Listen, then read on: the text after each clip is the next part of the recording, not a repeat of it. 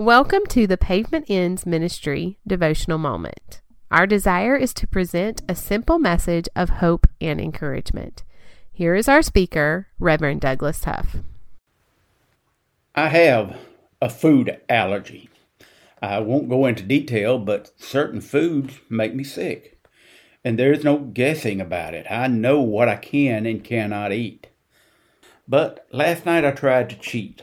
I ate something I knew I shouldn't. I rationalized that it wouldn't hurt me because it was just a little bit. Wrong. For the next twelve hours I was miserable. And it was my own stupid fault. As I endured my self-inflicted torment, I realized that I couldn't blame anyone else. No, I was suffering the consequences of my own dumb decision. The truth is, throughout the years, I have made many foolish choices. Bad decisions almost always result in some kind of distress. Down through the years, my bad choices have caused me financial distress, mental anguish, and physical discomfort. And I could never blame anyone but myself.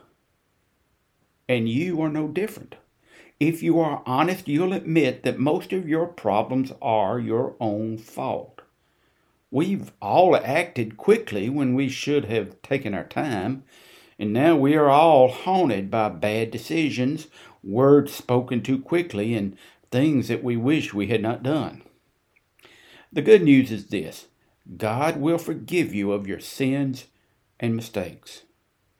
The bad news, however, is that he will not erase the fact that those sins and mistakes were made.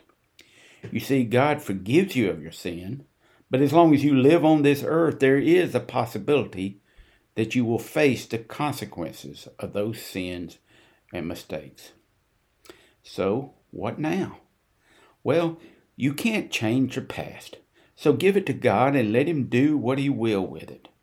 However, the choices you make today will impact your life tomorrow. The Bible says there is a way that seems right to men, but the end thereof is death.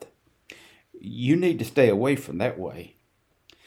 Big or small, take every decision to God in prayer.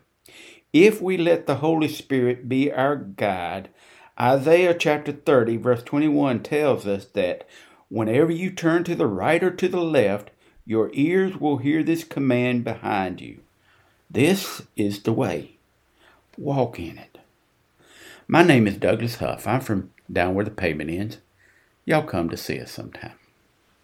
And follow us on the web at pavement ends ministry dot com.